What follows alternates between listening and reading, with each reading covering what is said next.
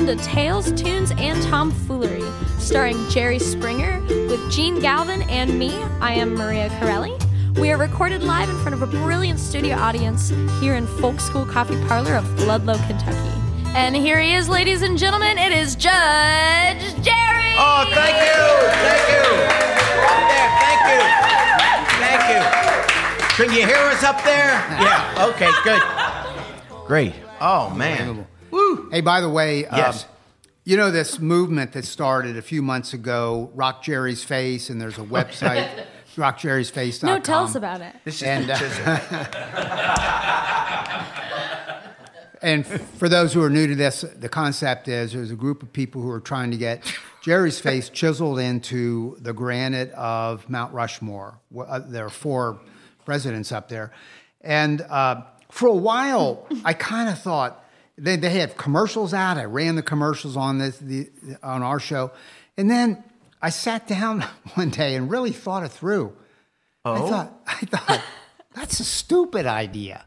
There are four Welcome to iconic presidents who are on Mount Rushmore. Right, and who in the hell are we? No, it wasn't my idea. I'm saying it was my idea. Yeah. It was an idea that whose time had come. But to now I my think face chiseled into Mount Yeah. Rushmore. What happened was there were a couple of mobsters that came by and said, "We're going to put you in a mountain, baby." Yeah, but not exactly. Yeah, but you were thinking they meant. Yeah. No, they were going to chisel me up and put me underground. I hear you. Oh, so goodness. anyway, I heard I, one of have my songs. I've shut I all that down. podcast. You've shut it down. I shut it down. So if you There's see no chance anymore. No, if you see any more, even mere mention of that, that's uh, outside of an injunction Did that the I have government make you shut it down? 'Cause Uh, this I- is a let's just- national monument. let's just leave and it. you were suggesting, let's tell it like it is. Okay, tell this was like- your idea. Okay, There's not another idea. human on earth. Okay, it's my idea. It was your idea. and Now I you're pretended bad. that it was a movement. You pretended it was I a produced some commercials. I, I did a lot of things. You know what I'm saying? I created a website. you know How what I'm many? Saying? Now here's I some- did some things. How many? How many people actually signed the petition Probably to have my about face? 10, About 10 people. The United Yeah. States of America has About 10 people. 320 million, million people. people. We didn't get you're all them. telling We didn't get all them. And we Like had about 10 people. people Yeah, about- that thought it was a good idea. maybe idea 11. to put my face on might, Mount be, Rushmore. might be underplaying a Yeah, little we bit. got might 11. thousands is of not emails confidence. about it. Yeah, really, really. And I was This like, is oh, not a this is out of control. You know, what I was saying, but it was all basically, and I don't cuss. It was basically bullshit. You know, it was basically what it was. You don't. But anyway, I've shut it down so everybody can calm down.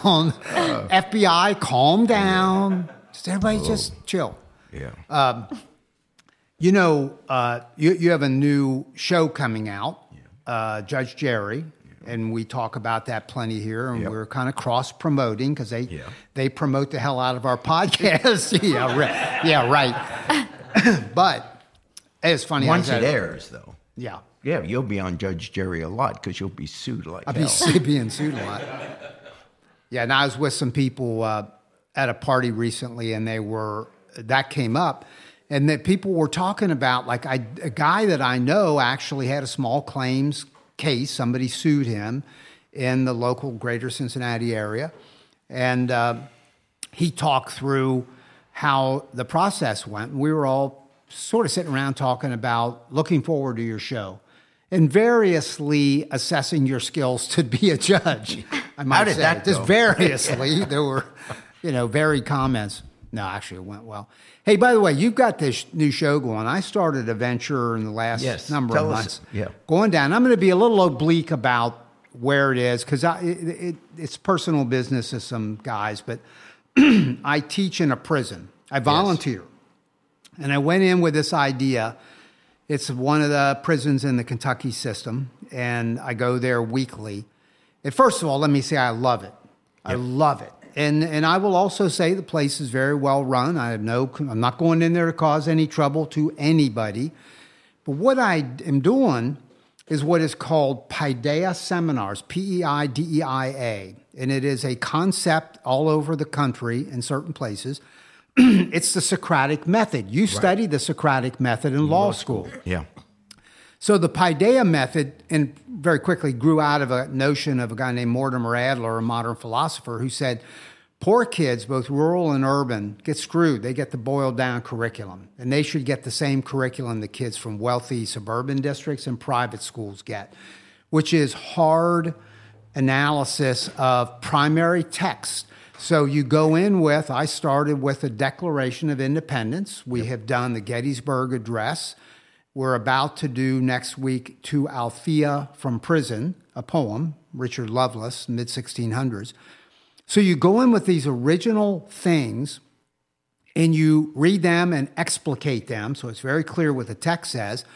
And then the leader, that would be me, asks gray questions, not black and white que- questions, Right. but gray questions to probe everybody to think this through and talk it through. But here's what's unique about it around my table are guys who are African American, Caucasian, Native American, uh, young, old. Uh, educations are range from virtually no education to master's degrees. Hmm. These are these inmates' backgrounds. Check it out. Today, we spent a bunch of time analyzing, based on reading Declaration of Independence, Gettysburg Address, the struggle over what is America. Right. How the hell did America start? Now, real fast, ponder this. Some people came over from England, looked at this land, saw only the eastern seaboard, and said, It's our land. Now let's figure out how we're going to govern. Yeah. Well, some might say, who the hell did they think they were that they get to say how we're going to govern this land when there were millions, not thousands, millions of indigenous people already living here? Right. In a loosely connected confederation of tribes. Then there were African slaves by the thousand in 1776 brought here. So we're sitting around this table trying to figure out why did it start that way? And when you then read the Gettysburg Address, that jumps forward to mid 1800s, 1860s, and you have another bite at the apple with Abraham Lincoln saying, when they said what they said in the founding papers, they should have meant we're all free. He still ignored indigenous people. Yep. So we got into this conversation today. Imagine this with people who are incarcerated for a variety of offenses, and nobody digs in anybody's business. But this is a prison where there are people who have done a lot of really dark things, some of whom are never going to get out. And we're analyzing the nature of man. Yeah. Is man That is great. by instincts caring, good, sharing, loving, or is man by instinct dark, competitive, combative, bullying? What is the nature of man? Holy crap. And I was joking with these guys. We're all saying, dude, look, we're sitting in a freaking prison analyzing that and they are have done various things. And boy i got to tell you as things poured out there was recognition of you know various things various life experiences of these guys. Next week we're going to read they are reading for homework quote to althea from prison. 1600s a guy gets thrown into prison by a british king by the parliament actually on a political crime and the famous last verse is stone walls do not a prison make nor iron bars a cage and it goes on from there Yeah. now imagine i'm really looking forward to that and i told them that's what this is about but imagine talking to guys Who really are. about yeah. what is incarceration. Can you incarcerate, because this is the theme of the poem, somebody's spirit or somebody's love? He wrote this to a woman, a girlfriend of his. And I'm sitting there thinking, man, I like hit the mother load of intellectual lift of a, of Yeah. a very interesting teaching situation. That's great. It, it is. I, I'm just It's telling really you, good. I'm, I'm going on about it because it, it's ending up being way cooler than I even thought it would be. That is great. Because I didn't know what guys would say, whether there would be candid conversation or whether there would be some scraps between uh, people around the group because it's so diverse and it's all exactly the way it's supposed to be. And it, I'll end on this. It proves Mortimer Adler's thesis that anybody from any economic class with any background can experience this intellectual lift. And you do not take people from, quote, lower classes and say, all they can do is this crap, give them Yeah. this crap. Mm-hmm. Yeah. That is the point. When I contacted the National Paideia organization, they said, we don't have anybody doing this in a prison. You're now our experiment. So I'm going to feed them back everything that I'm. That is Wow. great, Jene. here. Good for you. I mean, Well, really, that's yeah, I appreciate no, it. it but, is, yeah. But I'm getting way more out of it than uh, what I'm putting into it. So when you go into prison, this is this will be good education for you. Yeah, when I go on the Jerry Springer judge show and get tossed into prison over some lawsuit After being sued by me. by Maria, then I'll go in No, there. but this is great because honestly, on a serious note, this is so consistent with your whole career because you started alternative schools in the Cincinnati area mm-hmm. where they co-opted your system, brought you into the system to run it. Always taking kids out of people out of the mainstream. yeah, that's actually true. Yeah. And bring them, and it's totally, it's a straight line. You never deviated from it. So good for you. But I, but I, I will say this is uh, I don't know if this is the most important. Uh, this is the coolest thing. The, the, it feels just so interesting, and it's you know about an hour and a half down, hour and a half back, and I drive home. Just I come home and sit down with my wife and say, "Oh, you ought to hear you know this and that," and I, I'm starting to. Uh, you know, as an educator, you just you love your students. I, I don't care w- what happened back then, whatever got you here. That's none of my. That's that's back then. Today is when you walk in the door, and that is Yeah. how educators do it. Yep. And uh, but it's very cool. One last thing on going into this uh, system. I am talking to people there about, and I've talked to Casey about it, and I wanted to bring it up to you, Maria. They told me that they had a program in this particular institution recently of a bunch of classical musicians and mm-hmm. opera singers who came in and performed. And I'd like, and I've already brought it up to one of the officials of how can we get a conversation going of some people that I know from this podcast that I have come to know from this podcast. Maria Carrelli would be one of those Yeah. to go in and to do an evening, you know, hour, to hour show for the inmates of music. And I was Wow. thinking of you and I was thinking of Casey and various configurations, whether it's Buffalo Wabs, Price Hill oh, Hustle, whether it's Crystal Peterson and That would be You awesome. guys- Yeah. Well, yeah. I mean, it's Johnny Cash, Folsom Prison. Yeah. Yeah. Yeah. Merle Haggard. Yeah, Yeah. I'd go So- too, but I, they wouldn't let me out. No, um, and and I'm also they they do they have asked they, they because they know that I do this show with you, and kidding aside, they love your show. You uh, were in that setting, you know. But I people think love the, Jerry Springer show. Prison system would, even though I'm a judge now. yeah. Well, I'm going to see if that prison, changes the anything. prison system is not going to happen. Well, you know what? You know what they they're afraid of. They're afraid. It's a trust issue of us, including maybe myself as a, as the producer of it. That that there's some other agenda that once there it would turn into something that's kind of crazy and goofy and not what they want. When in fact, if you were to go in, you would talk about good stuff and uh, elevating stuff and uh, motivating things. Yeah, no, we'll play that out. That that Yeah. still may come to you. But I you lo- would take an interest in doing Yeah. something to go I in and I think that's a great idea. Okay, so we'll we'll continue to talk about that, Yeah. and then we'll I and I'll start a conversation with them to see if that's uh, possible.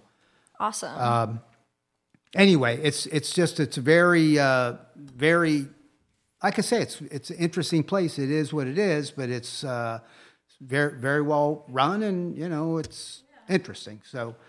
Um, anyway, uh, I wanted to ask Jerry the Mueller report dropped, and we talked about that in our last episode. A lot of people listen to this on the archive, these on the archive, and they can kind of binge listen. So, back up one episode, and Jerry talked about the Mueller report. Post Mueller report, I noticed, you noticed, that polls that were done uh, gauging, and they do this ongoing, President Trump's approval rating, it actually went down. yeah, he took a hit with the. So, uh, what does that mean? And, and are Democrats now uh, smooth sailing ahead, clear skies? What do you think? No, there. I thought of three things which could, could screw it up. I mean, based on what's going on now, uh, Trump should be defeated. Uh, and in 2020. And the only, if he's the issue, he's defeated. I mean, even Republicans, uh, I'm not talking about the, the crazies, but just people that have a tendency to vote Republican. Anyone you talk to say, yeah, well, Trump's crazy, but I didn't like Hillary, or Trump's crazy, but I like my tax break, or whatever. But very few rational people are looking at Trump and saying, this is what a president ought to be. I mean, would they even get that in interviews yet? No, I don't like everything Trump's doing, but I'm scared of the Democrats. The, based on the election last year, 2018, which was good news for the Democrats, and it, it looked like there really was a chance to get rid of Trump, uh, the Democrats have basically two responsibilities as reflected in the last election. The first is to fulfill their agenda, which is uh, health care, um, economic relief for the non wealthy, environmental protection. That's what they ran on. In fact, they kind of stayed away from the whole impeachment thing totally. They were afraid that wasn't a, a winner for them. And so they won on their agenda because every poll says what people are most concerned is their own health insurance, their own health care. You know, it's, it's a personal issue. And they see the other stuff as just a political thing. They care about who's going to take away their health care, who's going to give, you know, who's going to give the middle class some relief, you know, where are we going on the environment, particularly a younger generation. So that's the first thing, the lesson of the 2018. The Dems, you've got an agenda, stick with the agenda. And two, they also have a responsibility to defend the Constitution and the democratic principles uh, that are there to protect our principles against a criminal president. And that is a responsibility that it could well be argued you can't avoid just because you want to win the next election even though those of us who are Democrats are obviously concerned about winning the next election, there's also a responsibility that it's more than political, it's about our country. And if you have a runaway president who's becoming totalitarian, authoritarian, and committing crimes in, in plain view, at some point, whatever the consequences are, you have to say, we got to put the brakes on. Otherwise, we basically laid out a framework whereby we can have a king. No one has to, no president ever has to obey the law again because we have stated very clearly that the president is above the law, is above the law. And that, of course, gets to be very dangerous. Now, the only way both responsibilities can be met of defending the Constitution and following through on the democratic agenda is by keeping Donald Trump the issue. If Trump is the issue, he loses. The polls now, he's dropped into the 30s. We have never, ever had a president in their first term that never once in the first two and a half years was above 50% approval rating. Never. In the first term, no president has ever been below 50% for the entire two and a half years in an approval rating first term. So this is historic in terms of how much Trump is not liked by the American people. So if you just keep Trump the issue, Democrats will win in 2020. But we Democrats have three opportunities to blow it, I would say. And sadly, there are often times that we find a way to do it. You know, there should be a slam dunk election, but there are three ways I see that we can blow it. The first is a rush toward impeachment. Nate, make no mistake, as the, uh, the, the rant I went on in the last show, is there are clearly grounds for obstruction of justice, abuse of power, and uh, the abuse of power, remember, obstruction of justice and abuse of power was how we got rid of Nixon. The abuse of power is very important. No one is questioning that Trump has the authority to do some of the things he's been doing. He has the authority to fire a Mueller. He has the authority to fire an attorney general. He has the authority to do most of the things he's doing. It's the abuse of that authority. It's using corrupt practices to thwart a lawful investigation. That's the abuse of power. And it's the abuse of power that he legitimately has that makes it an impeachable crime. So it's all there. But to rush to it now, the reason it probably doesn't work is number one, obviously the political one is that he will, the Republican Senate won't vote to throw him out of office, so it's not going to be successful. Two, the length of time that it'll take is that it'll go all the way through to, you know, in less than eight months, the primaries are coming. Nine months away, you know? We're in 1919 or, er, I mean, in 2019 already. So the primaries are coming up once January hits. So that's how close we are. And, you know, to run impeachment when we're already having an election, there are going to be a lot of people that say, why are we going through this divisive thing for the country when we're going to be voting in a few months anyway? And that's how to get rid of Trump. And then you don't bring up the whole question of should impeachment be used as a means of changing the result of an election, no matter how worthwhile it is, and no matter how illegitimate the president's election was. So that's the first way we can blow it if we suddenly just, we're impeaching, we're impeaching. That doesn't mean we don't hold hearings. It doesn't mean we don't continue to get more information on this Mueller report on and on for the whole year. There's no reason not to do it. We are going to hear it. Can you ask a question? Uh, go. Normally we don't, but you can ask a question, and I'll repeat the question. Is that you think that's why Pelosi isn't really pursuing it? The question was because you're not on a mic. Is uh, does is that why Pelosi is saying let's not rush to to uh, impeachment? Yes, that's absolutely the reason. 100% the reason is because it will look, if you don't have a chance of success, the impeachment vote, clearly he can be impeached, but that's just the indictment. The Senate then has to vote him out. And for the Senate to vote him out under the Constitution, you need two thirds of the Senate. Well, since the Senate is mostly Republican, there's no conceivable way that uh, the Republican Senate in an election year is going to vote to get rid of the president. So if you know going in that you're not going to be successful, why not stick with the issues that you know the American people support you on? The Democratic agenda is supported overwhelmingly by the American people on everything Social Security, Medicare, health insurance, the environment, uh, uh, women's rights, in, uh, uh whatever the issue is, education, whatever it is, gun legislation, gun safety, everything. A majority of the American people are on the Democrat side.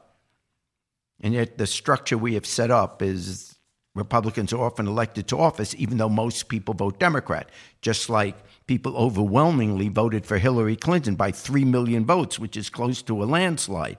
And yet, because of the Electoral College, she's not the president. So, yeah, that is the reason.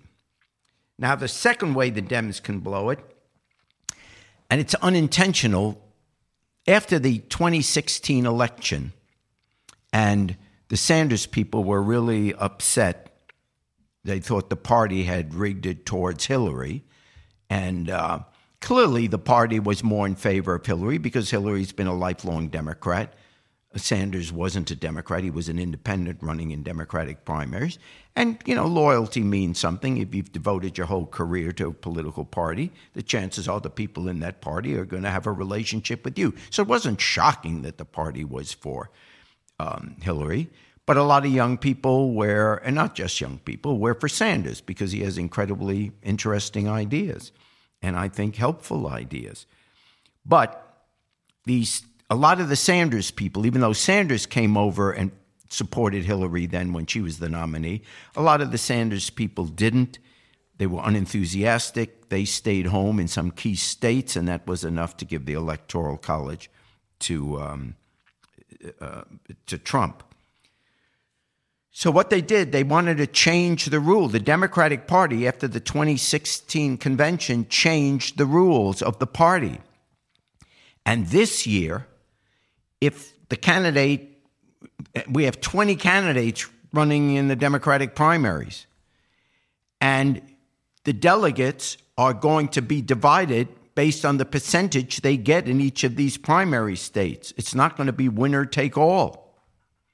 So, in that system, it is almost mathematically impossible that by the end of the primaries in this uh, next year, June, no candidate will have 50% of the vote, not with 20 candidates in there. And even if it gets cut down to um, 10 or 5, there's no way you get 50% because each, each primary, you're going to have to split up the delegates. That means there has to be deal making at the convention. Well, with all those candidates, you know some of those candidates are going to be unhappy or the people are going to be unhappy. And it's not just one person like Sanders. This time it could be a bunch of supporters for various candidates deciding to sit it out. My candidate didn't come through, or at least my candidate in the left wing of the party or the middle wing of the party or the more conservative part of the party. My candidate didn't make it, I'm out of there, I'm staying home. So we're going to have a divided Democratic Party. Trump's party is not going to be divided. It doesn't look like he's going to have a serious candidate running against him in the Republican primaries. So, as small as his group is, they're solid for him. We're going to have a divided Democratic Party up again, which gives Trump another way to sneak through with less than 50% of the vote, as he did in the last election.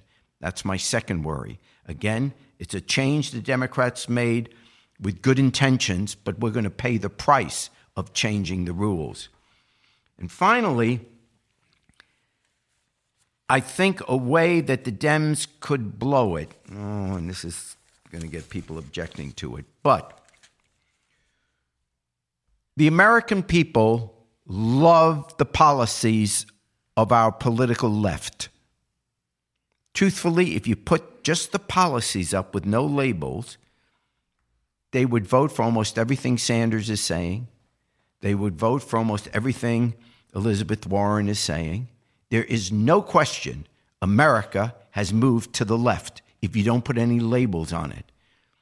I am not convinced, though, if you let Trump, let's say Sanders is the candidate and he's along with it looks like Biden leading in the polls, if you let Trump spend the entire campaign said, are you willing to vote for a socialist, which is the label he will put on Sanders, who will or will not decide to embrace it? But he, Trump, it doesn't matter what Sanders says. Trump is going to call him socialist, socialist, socialist. That label, even though people really like those policies, they don't like that name. It scares them. They read communism. They read that government's taking over. They mean we're not, they think it means we're not going to have private property anymore. And that fear, totally unfounded, totally absurd, could be enough to give Trump a handle to sneak through and again win the election with less than 50% of the vote.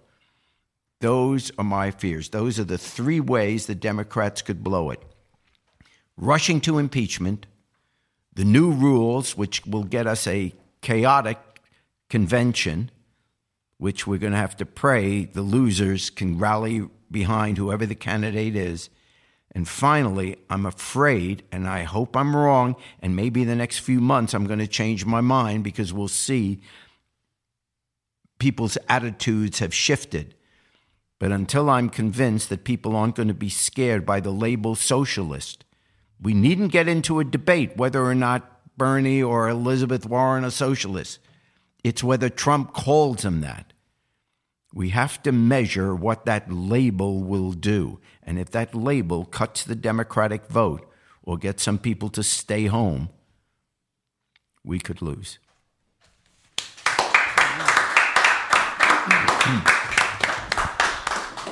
All right, ladies and gentlemen, we're going to bring Jericho Woods back up on today's podcast. We're happy to have them back. Again, they're from Breckinridge County, Kentucky, and we're, uh, we're voted Kentucky's favorite performing band by Kentucky Living Magazine 2016, 17, and 18, as we talked about last time on the podcast. Breckinridge ran for president uh, against Lincoln. Yeah. Yeah. Yeah. Sorry, I asked a question. No, no, because you, you made me focus. Very good. I was listening. We're going to double the pay you're getting for being here. awesome. Well, you guys, welcome back. Thanks for coming back on Thank the you. podcast. Um, tell us a little bit about the song that you're going to play for us tonight. Okay, so the last time we were on your podcast, we sang like a real serious, like you know, very intentional song.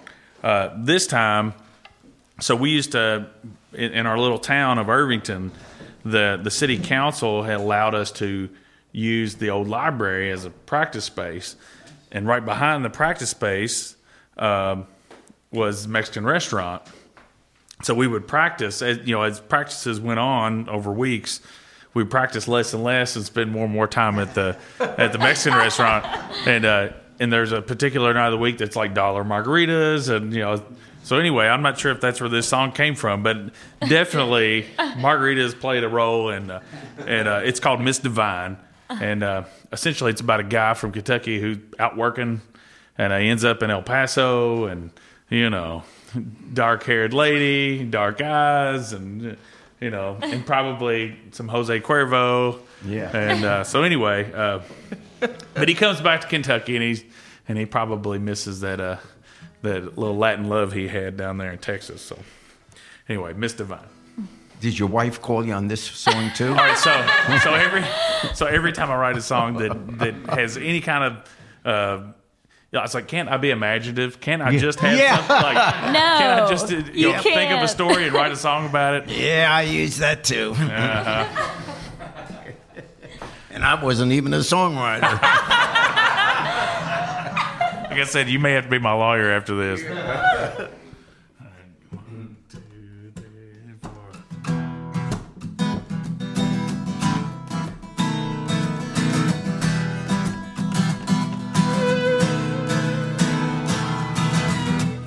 I'd stopped in old El Paso, coming down from Tennessee. When I saw a dark-eyed lady staring cross and bar at me, so I pulled a chair beside her. Dos cervezas, por favor.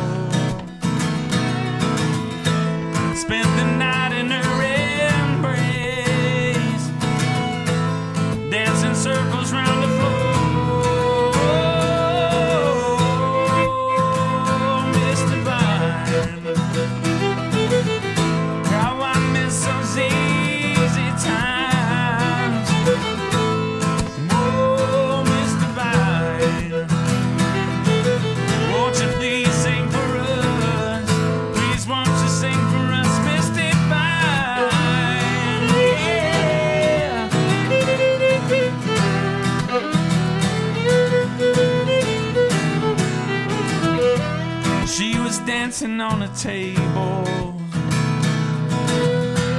In the eyes of every man. Singing seven Spanish angels,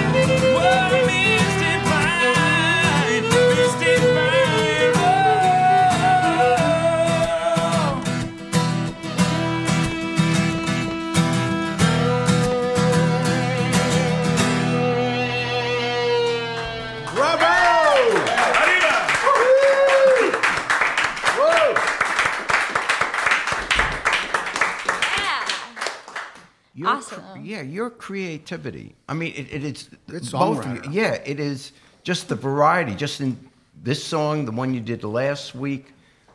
It's. y- uh, But that's kind of dangerous too because what's talent like? Actual talent. but it's just but music is just as political Yeah, as sure. as you know government. So Yeah. it's like if you dare to kind of move around, like what are you? What genre are you? Yeah, you know, sure. What music do you subscribe to? And you know, so we've had a hard time. We don't live near a big city. We're out in the middle of nowhere, Yeah. so we don't have a scene. And uh, you know, and and I like this type of music, and I like that type of music. And Anna plays all sorts of different types of music. And Paul was in a bluegrass band, or he toured with the Osborne brothers. You know, so it's Yeah. like we've got all these different things. So I do not want to write a song that sounds just like the last one we wrote. Yeah. But the danger of that is, is like, are you outlaw country or are you modern country or are And you people- pop country? or- People want you to like put you. in it's a just box as divisive. for the easiness. Yeah, of, that's you a good know. point. And uh, so anyway, so you just do what you want, and uh, people either come watch it or they don't. And uh, Well, we love it. Yeah. and I, and I love this I'm, podcast. I'm trying to th- appreciate that. I'm trying to think what artists th- that are at the highest level throughout history, throughout recent history, who have dared to get into different styles. Dylan. Uh, Dylan was Oh, one. I Bobby mean, think Darin, about it. Going Yeah. way back. As soon as you change change speed, Dylan was booed off the stage Yeah. in Nuremberg. Yeah. I, you know, and I study all that too. And, Yeah.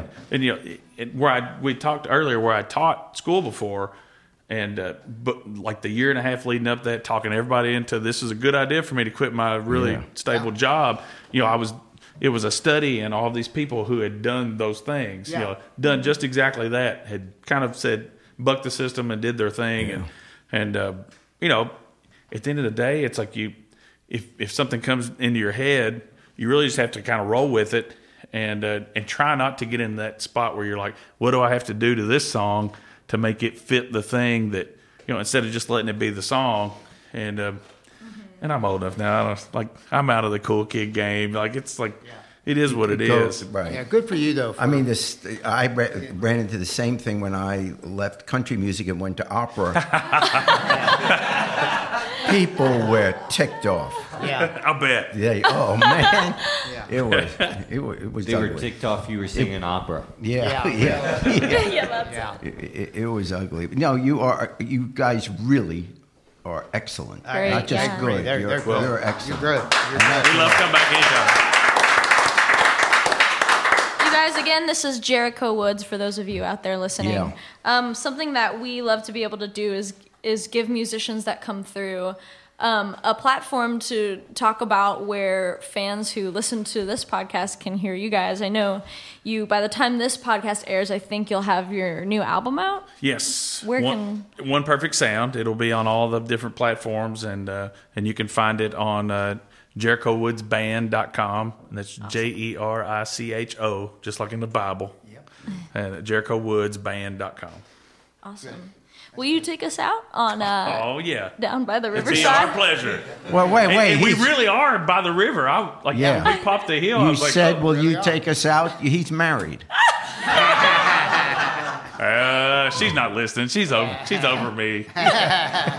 she's got the kids. She's busy. Yeah, yeah. All right, you ready? Let's go. I'm gonna lay down my heavy